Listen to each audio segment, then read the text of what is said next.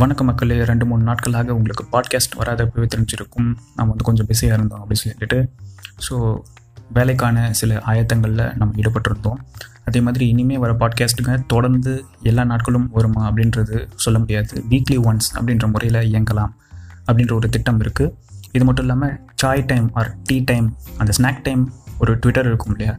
So அந்த மாதிரி ஒரு முக்கியமான நிகழ்வுகள் நடக்கும் பொழுது அன்றைய தினம் மட்டும் நம்மளுடைய தமிழ் பிராண்ட் ராஜாவில் ஸ்பெஷல் எபிசோட்ஸ் நம்ம பாட்காஸ்ட் போடுவோம். மற்றபடி வீக்லி ஒன்ஸ் ஆகுது ஃப்ரைடே ஃப்ரைடே நம்ம வந்து நம்மளுடைய பாட்காஸ்ட் வந்து ரெகுலராக உங்களுக்கு வந்தும் வந்துடும் அப்படின்றத தெரிவிச்சுக்கிட்டு இன்றைய தினத்தினுடைய டாபிக் என்னன்னு சொல்லிட்டு பார்த்தீங்கன்னா ஜோ பைடன் மற்றும் கமலா ஹாரிஸ் இவங்க வந்து அமெரிக்காவுடைய ஜனாதிபதி மற்றும் துணை ஜனாதிபதி தேர்தல்களில் வெற்றி பெற்று அவங்க வந்து பதவி பிரமாணம் ஏற்க போகிறாங்க ஸோ இந்திய தரப்புல இருந்தும் உலக தரப்பிலிருந்தும் பல்வேறு வாழ்த்துக்கள் வந்து அவங்களுக்கு வந்து போயிட்டுருக்கு. ட்விட்டர்லேயும் சரி மற்ற சமூக ஊடகங்கள்லேயும் சரி.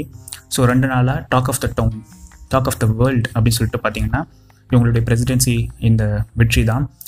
டொனால்ட் ட்ரம்ப் அந்த அதிபர் வந்து இப்போ வெள்ளை மாளிகையை விட்டு வெளியேற வேண்டிய ஒரு சூழ்நிலைக்கு தள்ளப்பட்டுள்ளார். அவர் வந்து இந்த எலெக்ஷன் ரிசல்ட்ஸே வந்து ரிகட் அதாவது ஒரு மேனிப்புலேட்டட் அப்படின்ற ஒரு விஷயத்தெல்லாம் வந்து சொல்கிறாரு இது வந்து தேர்தலில் ஏதோ சூழ்ச்சி நடந்திருக்கு எனக்கு எதிராக அப்படின்றது அவர் இன்னும் தோல்வியை முழுசாக ஒத்துக்கிட்ட மாதிரி தெரியல. பட் இருந்தாலும் நிதர்சனம் இதுதான். அமெரிக்க எலெக்ஷனில் பொறுத்த வரைக்கும் மூன்று விஷயங்கள் இருக்கும். ஒன்று வந்து democratic states republican states swing states democratic ஸ்டேட்ஸ்னால் உங்களுக்கு தெரியும் அமெரிக்காவில் ரெண்டே பார்ட்டி தான் இருக்குது democratic party republic party bipartisan system அப்படின்னு சொல்லிட்டு சொல்லுவாங்க. இரண்டே கட்சிகள் தான் அங்கே. ரெண்டு கட்சிக்கு மாற்றி மாற்றி ஒவ்வொரு ஸ்டேட்ஸும் வந்து ஓட்டு போட்டுகிட்டே இருப்பாங்க.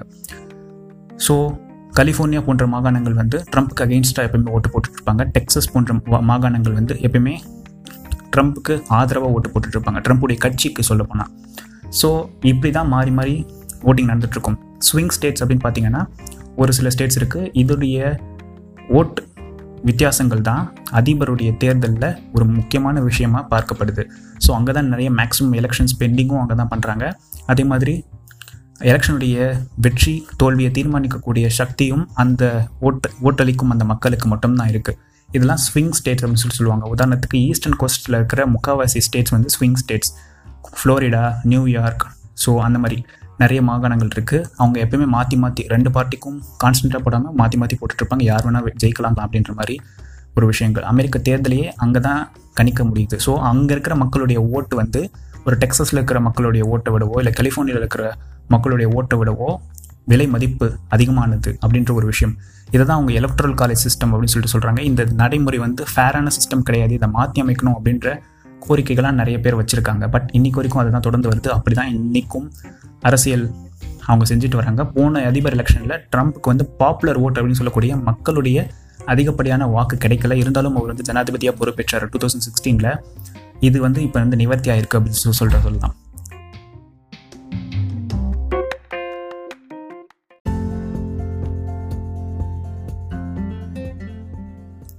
ஸோ இன்னொரு விஷயம் நீங்கள் கேட்கலாம். நம்ம உள்ளூர் தேர்தல்களே எவன் ஜெயிச்சா எனக்கு என்ன? எவன் தோத்தா எனக்கு என்ன? ராமா ஆண்டாலும் ராமன் ஆண்டாலும் எனக்கு ஒரு கவலை இல்லைன்ற மாதிரி நான் சுற்றிட்டு இருக்கேன். ஸோ அமெரிக்க தேர்தலில் எவன் தோத்தா என்ன? எவன் ஜெயிச்சா எனக்கு என்ன? அப்படின்ற ஒரு ரீதியில் நீங்கள் கேட்கலாம். தமிழ் பிராண்டராஜில் இருக்கிற இதை பற்றிலாம் நீ பேசிகிட்டு இருக்க அப்படின்னு கூட நீங்கள் கேட்கலாம். பட் உண்மை நிதர்சனம் என்னென்னா அமெரிக்காவில் நடக்கிற பாலிடிக்ஸுடைய எதிர் விளைவுகள் பின் விளைவுகள் தான் நாம் அனுபவிச்சுட்டு இருக்கிறோம். ஒவ்வொரு தேசமும் அமெரிக்காவுடைய அந்த எலெக்ஷன் ரிசல்ட்டை எதிர்பார்த்து தான் இருக்குது ஏன்னா ட்ரம்ப் ஜெயிச்சாருன்னா உலக பாலிடிக்ஸ் ஒரு மாதிரி போகும். அதுவே ஜோ பைடன் எனப்படும் அவருடைய ஒப்போனண்ட் இப்போ ஜெயிச்சிருக்காரு. ஸோ அவர் ஜெயிச்சாருன்னா வேறு மாதிரியான பாலிசி கொள்கை முடிவுகளை அமெரிக்கா எடுக்கும். ஸோ இது வந்து ஒரு நிதர்சனமான உண்மை. அமெரிக்காவுடைய அலைஸ் அப்படின்ற அவங்களுடைய கூட்டாளி சிஸ்டம் இருக்கு இல்லையா? இது வந்து ட்ரம்ப் இருந்தால் ரொம்பவே பாதிக்கப்படும் அப்படின்ற ஒரு நிதர்சனமான உண்மை வந்து சமீபத்தில் வெளிப்பட்டிருக்கு. ஏன்னா ட்ரம்ப் இருந்தபோது அமெரிக்கா என்ன பேக்ட்லாம் வந்து ஒப்பந்தத்தில் கையெழுத்து போட்டதோ உதாரணத்துக்கு NATO Paris climate accord international அந்த நியூக்ளியர் ட்ரீட்டி இது எல்லாத்திலும் இருந்துமே ட்ரம்ப் வந்து வெளியேற ஆரம்பித்தார் அமெரிக்காவுக்கும் இதுக்கும் சம்மந்தம் இல்லை அப்படின்னு சொல்லிட்டு எழுதி கொடுத்துட்டு வெளியே வர ஆரம்பித்தார் அதே மாதிரி ஆப்கானிஸ்தான் ஈராக் போன்ற நாடுகளில் இருக்கிற துருப்புகளை திரும்ப அமெரிக்காவுக்கே கூப்பிட்டார். ப்ரொடெக்ஷனிசம் அதாவது அமெரிக்கா வந்து குளோபலைசேஷன் உலகமயமாதலில் இனிமேல் பங்கேற்காது. எங்களுடைய சொந்த நிறுவனங்களுக்கு மட்டும்தான் நாங்கள் முன்னுரிமை கொடுப்போம். மைக்ரன்ஸ் உள்ளே வரக்கூடாது. வீசாவில் நிறைய பிரச்சனை பண்ணார். மெக்சிகோ பார்டரில் போயிட்டு ஒரு வாழை காட்டினார். அதே மாதிரி ரேசிசம் ஒயிட் சுப்ரமாசிசத்தை அதிகப்படியான மக்கள் அவருக்கு ஓட்டு போட்டு ஜெயிச்சு வச்சதுக்கு காரணமே அமெரிக்கன்ஸ் ஃபர்ஸ்ட் அந்த ஒயிட் அமெரிக்கன்ஸ் உடைய ஓட்டை வாங்கணுன்றதுக்காக அந்த ரைட் விங் எக்ஸ்ட்ரீமிசம் அந்த மாதிரி செக்யூலரிசம் அந்த மாதிரிலாம் சொல்லுவாங்கல்ல அந்த விஷயத்தில் வந்து ஒரு செக்யூலரிஸ்ட் சைடு இருக்காங்க. ஒரு ரைட் விங் அந்த ஒரு ஸ்டாண்டு ஸ்டான்ச் ஸ்டாண்ட் அப்படின்னு சொல்லி சொல்லுவாங்க. அந்த மாதிரியான கொள்கை முடிவுகளை அவர் எடுத்துகிட்டு இருந்தார். ஸோ ட்ரம்ப்புடைய இந்த முடிவுகள் இப்போ மாறும் ரிவர்ஸ் செய்யப்படும் மாற்றப்படும் அப்படின்னு சொல்லிட்டு சொல்லலாம். மறுபடியும் அமெரிக்காவுடைய உலக அண்ணாத்த நடவடிக்கை பங்கெடுப்புகள் கண்டிப்பாக அது வந்து இருக்கும். சைனாவுடனான அந்த பனிப்போர் வர்த்தக பனிப்போர் வந்து கொஞ்சம் ரிலாக்ஸ் செய்யப்படும். அதே மாதிரி ஜோ பைடன் வந்து எல்லா நாட்டு தலைவர்களுடையும் கொஞ்சம் நல்ல நட்புணர்வோடு புரிந்துணர்வு ஒப்பந்தங்கள்லாம் செஞ்சு அமெரிக்காவை மறுபடி அவங்க எந்தெந்த குளோபல் ஆர்டரில் டாமினேட்டிங் பொசிஷனுக்கு இருந்தாங்களோ அந்த பொசிஷனுக்கு ரீஸ்டோர் பண்ணுறதுக்கான நடவடிக்கைகளில் ஈடுபடுவார் அப்படின்னு சொல்லி நம்ம எதிர்பார்க்கலாம். இது ஏன்னா யூஎஸுடைய அலை சிஸ்டம் அப்படின்றது மிகப்பெரிய ஒரு நெட்ஒர்க் நேட்டோ மட்டும் இல்லாமல் இந்த சைடு ஜப்பான் பசிபிக் ஓஷனில் இருக்கக்கூடிய ஃபிலிப்பைன்ஸ் ஆஸ்திரேலியா நியூசிலாந்து போன்ற பல்வேறு நாட்டினுடைய பாதுகாப்புக்கு அமெரிக்கா துருப்புகளையும் ஆயுதங்களையும் பணத்தையும் வாரி வழங்குறதால தான் இன்னைக்கு வரைக்கும் அவங்க ஸ்ட்ராட்டஜிக்காக அமெரிக்காவுக்கு சப்போர்ட் பண்ணிட்டு இருக்காங்க. இதை ட்ரம்ப் வந்து ஏன் நம்ம தேவையில்லாமல் இன்னொரு நாட்டுக்கு செலவு பண்ணணும்? நம்ம நாட்டில் இருக்கிற பிரச்சனைகளை ஃபஸ்ட்டு பார்ப்போம் அப்படின்ற மாதிரி செல்ஃபிஷாக யோசிக்க ஆரம்பித்தார் ஸோ அதை யோசனை யோசனை யோசிக்க ஆரம்பித்ததனுடைய விளைவாக என்ன ஆச்சுன்னா அமெரிக்காவுடைய டாமினேட்டிங் பொசிஷனை சீனாவும் ரஷ்யாவும் பகிர்ந்துக்க ஆரம்பிச்சது. ஐநா அந்த செக்யூரிட்டி கவுன்சிலையும் சரி மற்ற அமைப்புகள் எல்லா அமைப்புகள்லையும் அமெரிக்காவுடைய அந்த இன்ஃப்ளூன்ஸ் ஆனது ரொம்பவே குறைவாக காணப்பட்டது சமீப காலத்தில் அப்படின்னு சொல்லிட்டு சொல்லலாம்.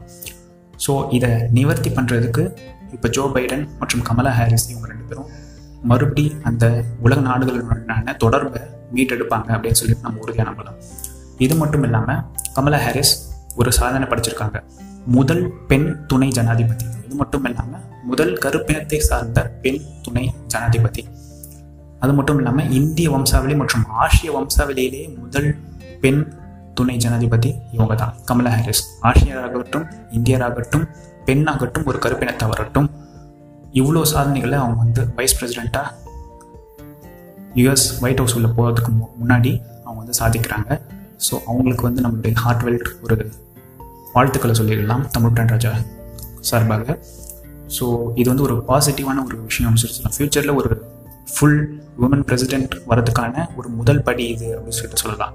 ஃப்யூச்சரில் மிஷல் ஒபாமாவோ சரி இல்லை ஹிலாரி கிளின்டனோ சரி இல்லை இவங்க மறுபடியும் கமலா ஹாரிஸோ சரி அவங்களே கூட பிரசிடென்சிக்கு ரன் பண்ணலாம் ஜெயிக்கலாம். இது வந்து ஒரு ரொம்பவே ஆக்கப்பூர்வமான ஒரு ஆரோக்கியமான ஒரு விஷயம். எப்படி ஜென்ஸ் மட்டும்தான் பாலிடிக்ஸில் டாமினேட்டிங்காக இருக்கணும் அப்படின்ற ஒரு பழைய மித் ப்ரோட்டோடைப்லாம் உடச்சி ஏஞ்சலா மர்கள் ஜெர்மனியில் இருக்காங்க ஜெசிண்டா ஆர்டன் நியூசிலாண்டில் இருக்காங்க ஐஸ்லாண்டுடைய பிரைம் மினிஸ்டரும் ஒரு லேடி ஸோ விமன் வந்து குளோபல் பாலிடிக்ஸை கோலோச்சுறது வந்து ஒரு விதத்தில் நல்லது. ஏன்னா சைக்காலஜி படி அவங்களுடைய பாலிசிஸ் எல்லாமே ஒரு அமைதியை நோக்கியே தான் இருக்கும். எப்பயுமே அவங்க வந்து ப்ரோக் பண்ண மாட்டாங்க. தங்களை டிஃபெண்ட் பண்ணி தங்கள் நாட்டுடைய வெல்ஃபேர் பொருளாதாரத்தை வளர்த்தெடுப்பாங்க அப்படின்றது நிறைய ஆராய்ச்சிகள் வந்து சொல்லுது. இதுவே ஒரு மேச்சோயிஸ்டிக் ஒரு மேல் லீடர் இருக்கும் பொழுது அவர் தன்னுடைய மசில்ஸ் மிலிட்ரி பவர் இதெல்லாம் வந்து ஃப்ளான் பண்ண ட்ரை பண்ணுவார்.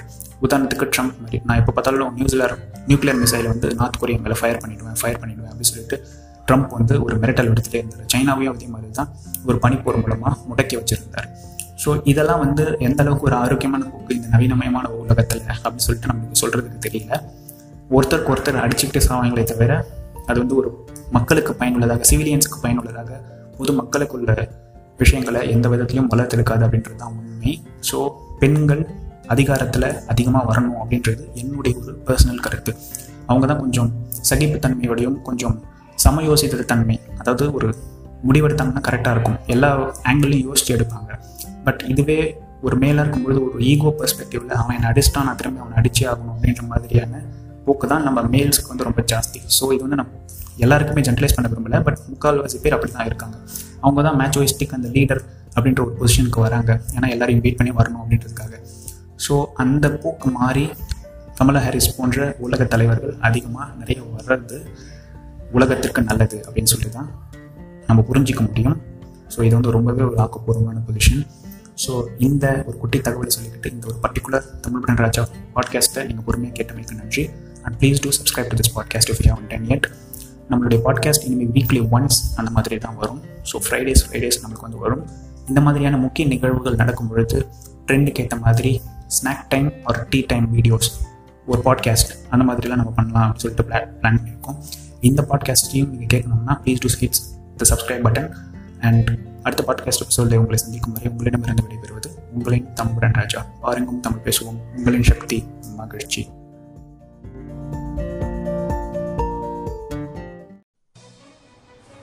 தமிழ் பேசினா வெறும் கவிஞன்னு நினச்சியா? ராஜா டா தமிழ் பிரன் ராஜா.